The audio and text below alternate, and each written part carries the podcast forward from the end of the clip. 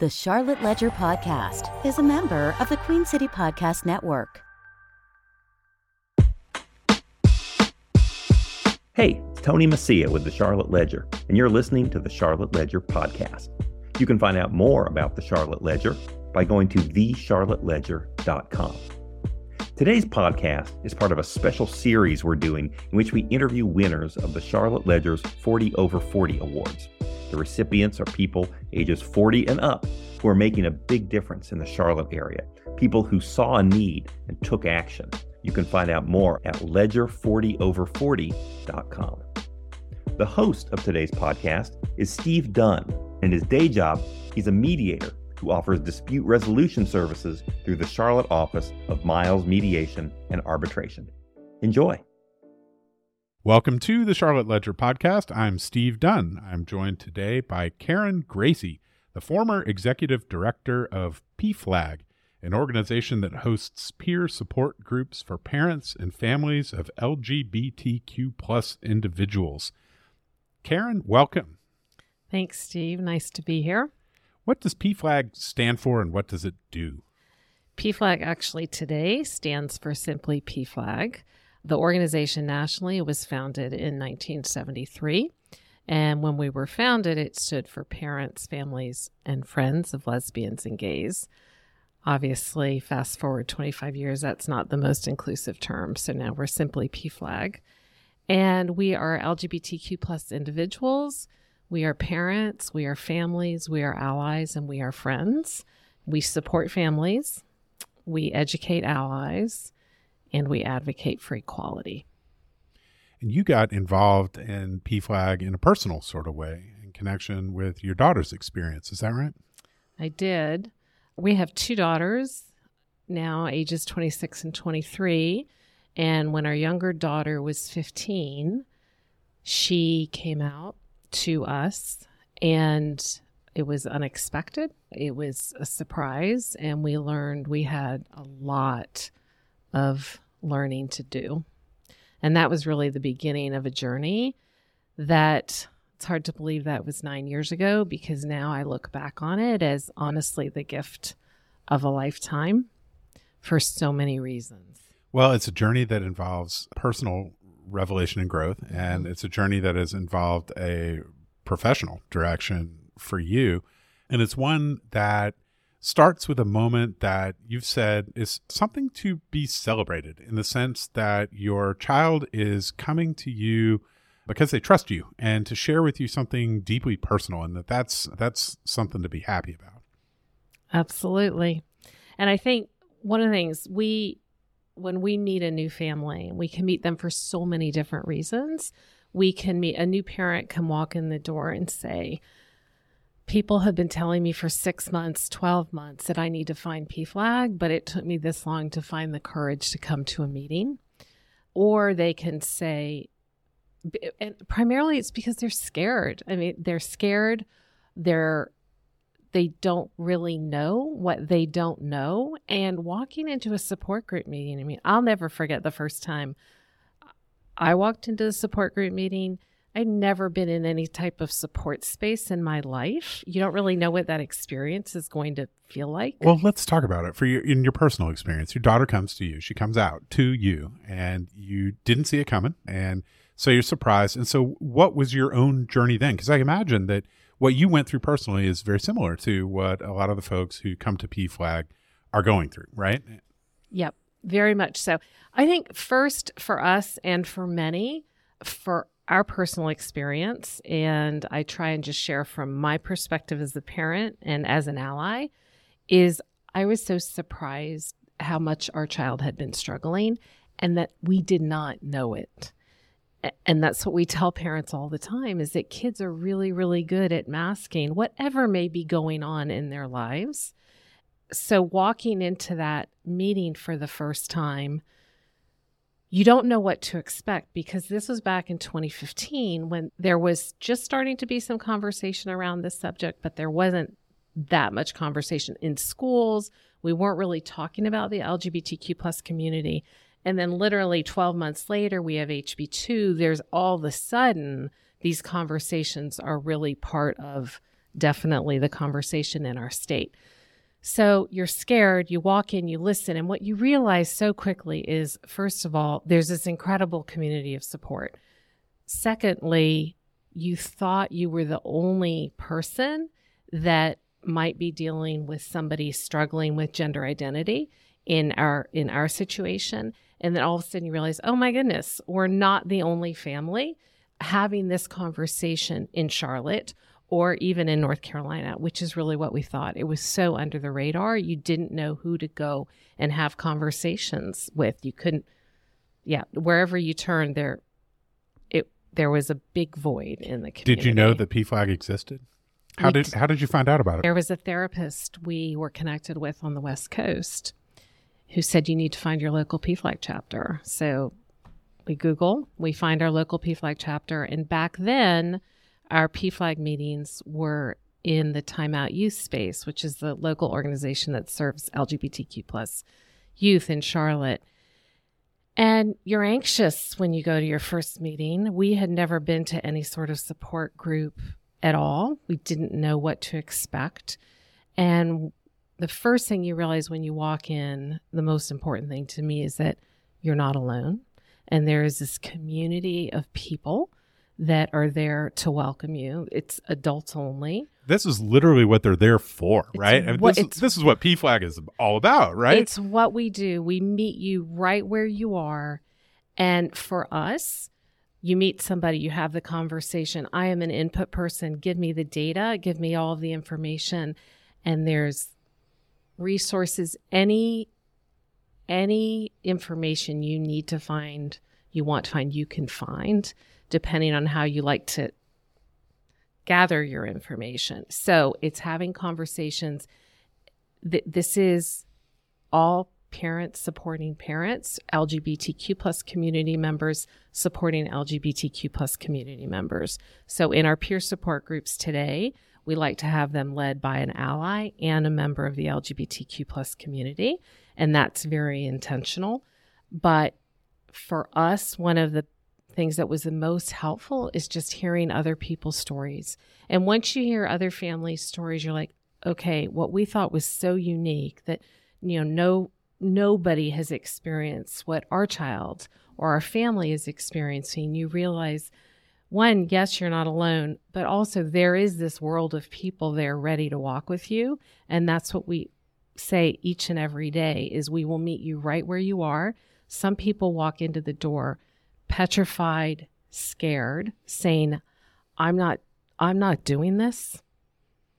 But I told my kid I'd come here. So I'm here for an hour, but I can't do this. And then we have other people showing up and saying, you know what? I'm good. My kid's great.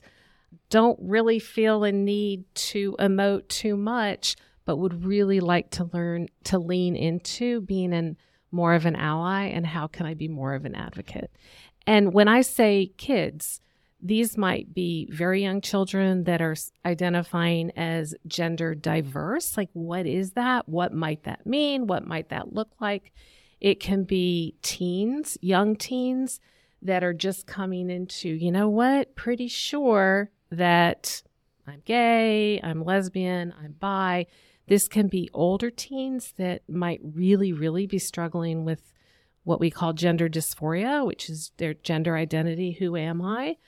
But it also can be 30 year olds, 50 year olds. So we have grandparents, we have aunts and uncles, we have siblings all coming to, to show up, to learn, to support, and to really figure out okay, how can I, what, what can I do to support my kid? And also to support myself, because one of the things we say a lot is you're there to support your child, but what you really need to do first, and it's hard to admit, sort of get yourself comfortable in this conversation first. Because your kid, as you said so eloquently, has just shared this something very deeply personal with you. However, your kid, when they shared this with you, has probably been thinking about this conversation in their head for a year, two years, three years, five years. And now all of a sudden they've opened this door they want to share with you. Guess what? You got to pedal real fast to try and catch up. Well, it's got to be complicated too, right? I mean, it's a lot more complicated than maybe you even really want it to be. You know, as, a parent, I think you probably you want to be supportive, you want to help.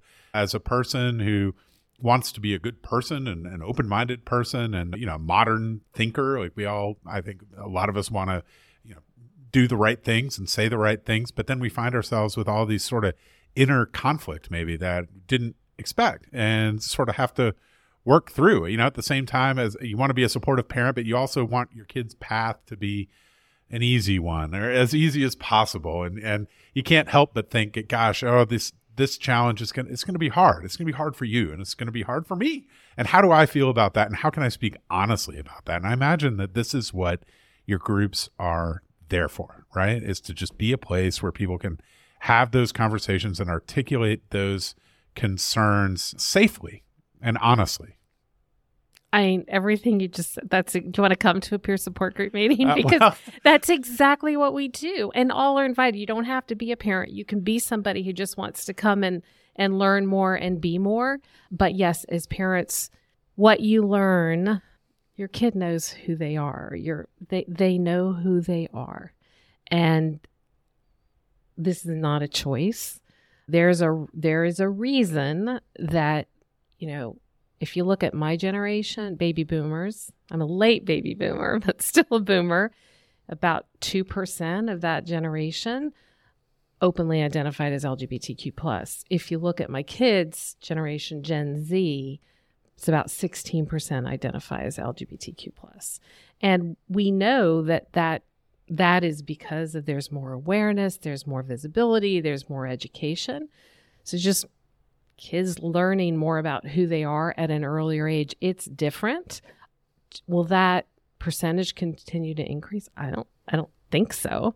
I think we're probably around where we're going to land, but so many of us have LGBTQ plus loved ones or know of people that are having these conversations. So, yes, we normalize, we validate each person's experience, and then we walk with them in a way that is meaningful to them. What do you want to get out of this?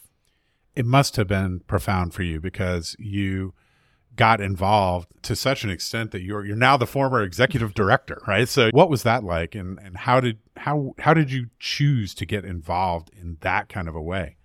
Thanks for the question, Steve. I think life is funny and I think doors open and close and windows open and close. And when our when our child came out, you learn I had let me back up. 20 years prior, I had been with Deloitte and was with them for about 13 years.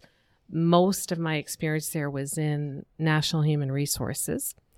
And back in that time in the in the early 90s, we were actually having the conversation around women in the workplace so all of a sudden and then i had i was lucky enough to be able to stay home when the when my kids were growing up.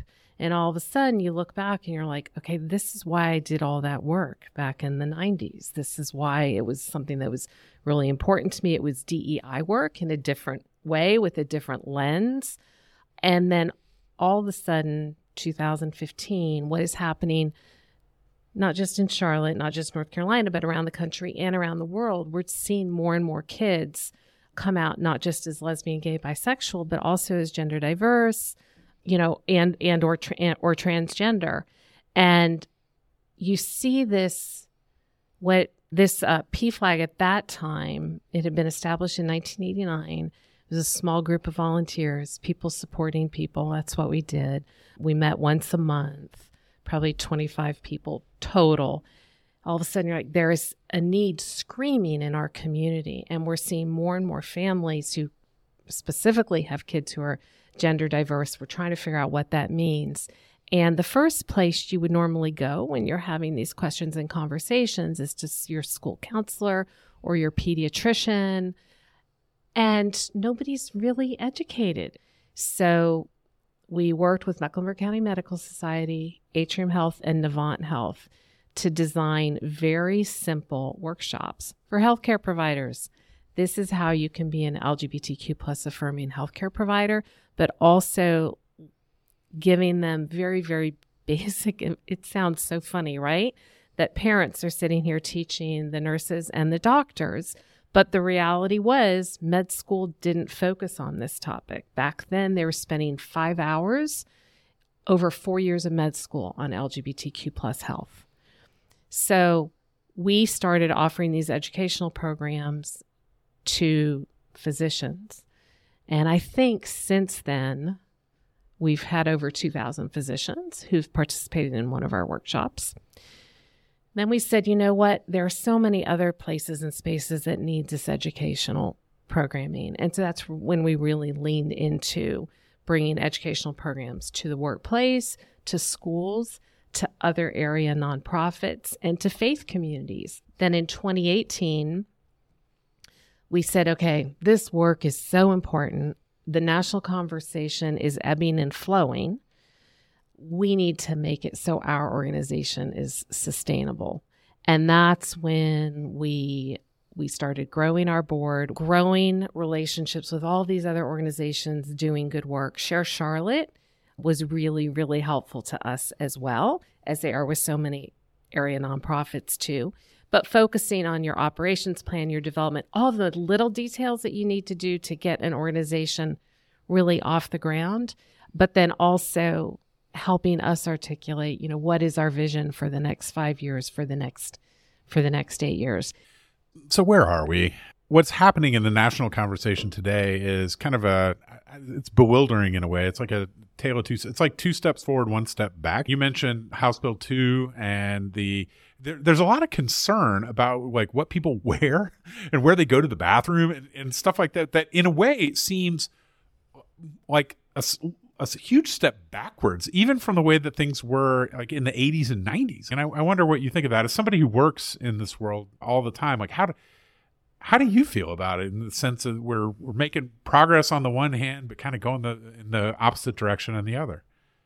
Profound sadness, anger, frustration. I think what I I would have hoped when HB two happened in our state, and we saw to use the word backlash, the backlash that the state received. Because why would you, you know, right? Why would you move forward with something like this? That even, even if you're conservative, it's bad business, right? It's, it just it wasn't it, it wasn't it didn't do right. anybody any good, right? So I feel like the the reality for me, the reason is why should we have these conversations is because we know, let's look at the workplace. 40% of LGBTQ plus people, to your point, are still closeted at work.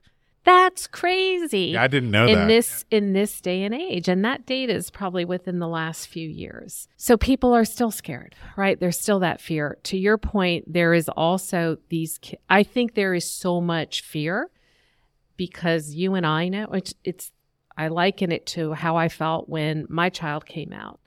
I have been blessed with so much privilege, right? I'm straight. I, I, right? I am cisgender.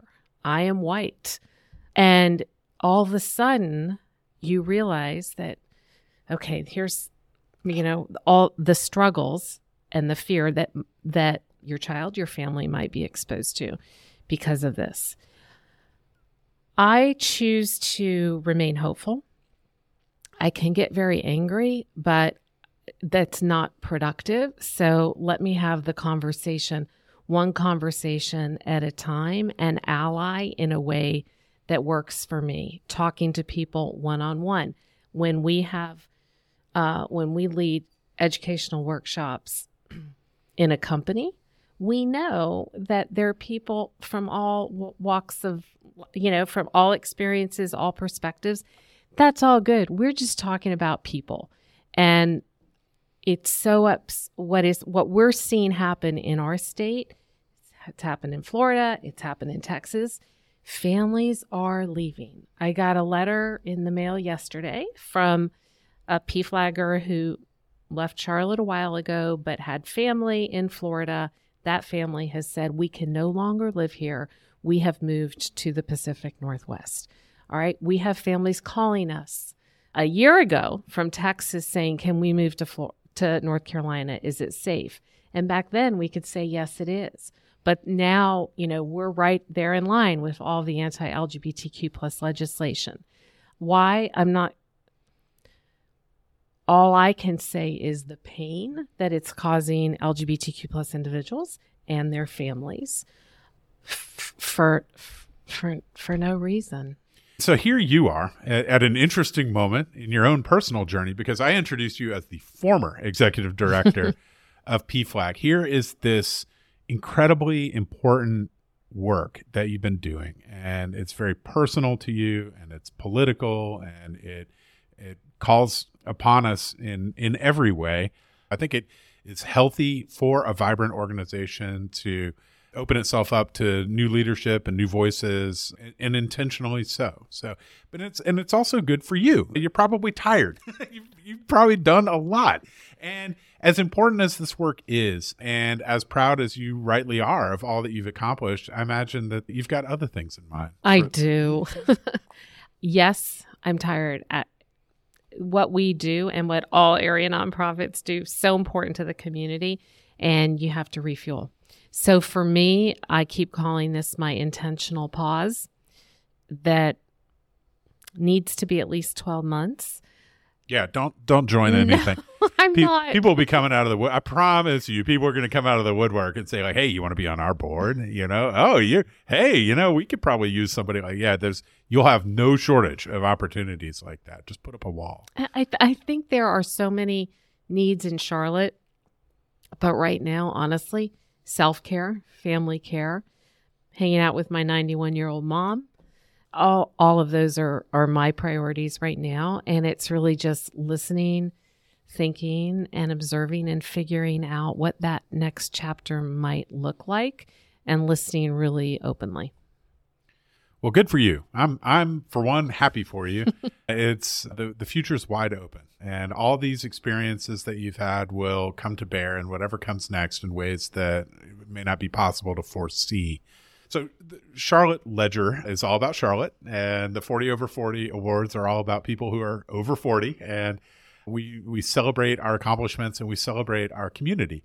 You are a person who did not grow up in Charlotte. You came to Charlotte as an adult, but you've been here quite some time, you know, since since the 90s, right? And so I wonder what your observations are of this place. Uh, you, you you're still here. You choose to be here. We've been through it's a it's a weird political moment. I don't know what the future looks like in regard to all of that, but but everybody can't leave. You know, somebody's got to hang around and make the place cool, right? So.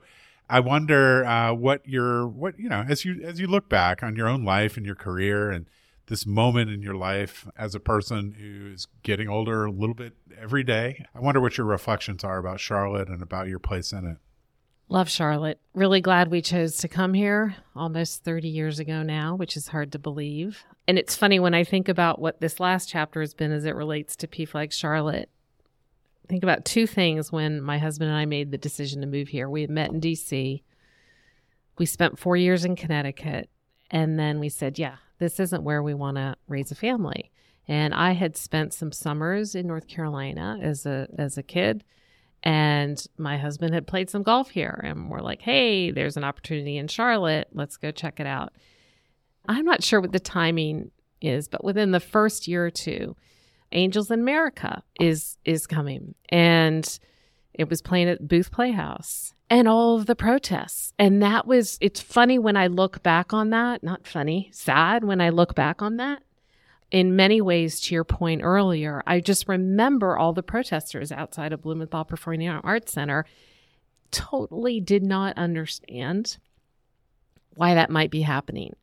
And we can see, right, some things with book bans and other things, other conversations like that. So a lot has changed, but to your point, maybe not as much as we would have liked it to change but also just seeing, I think we're an incredibly philanthropic community. Foundation for the Carolinas, we're so lucky, I think, to have them. We've got amazing nonprofits doing amazing work and you know we are we're growing and i think we're to the extent we can be being as thoughtful as we can about our growth and it's neat to see south end and plaza midwood and noda and just how all of these you know, different communities have evolved. Huntersville, right? Things are growing and evolving. I do think we're becoming more diverse. And I think that is so important. And when I, You know, when I think about one of the my life learnings, if you will, I was lucky enough with PFLAG to, when we were growing our board, to have diverse representation in every sense of the word. And that, that representation is why we're as strong of an organization as we are today. And I'm very hopeful because of that. I see more and more of those conversations happening in our city. So I'm hopeful. So I've seen mostly good change and lots of opportunity. Where can our listeners learn more about PFLAG?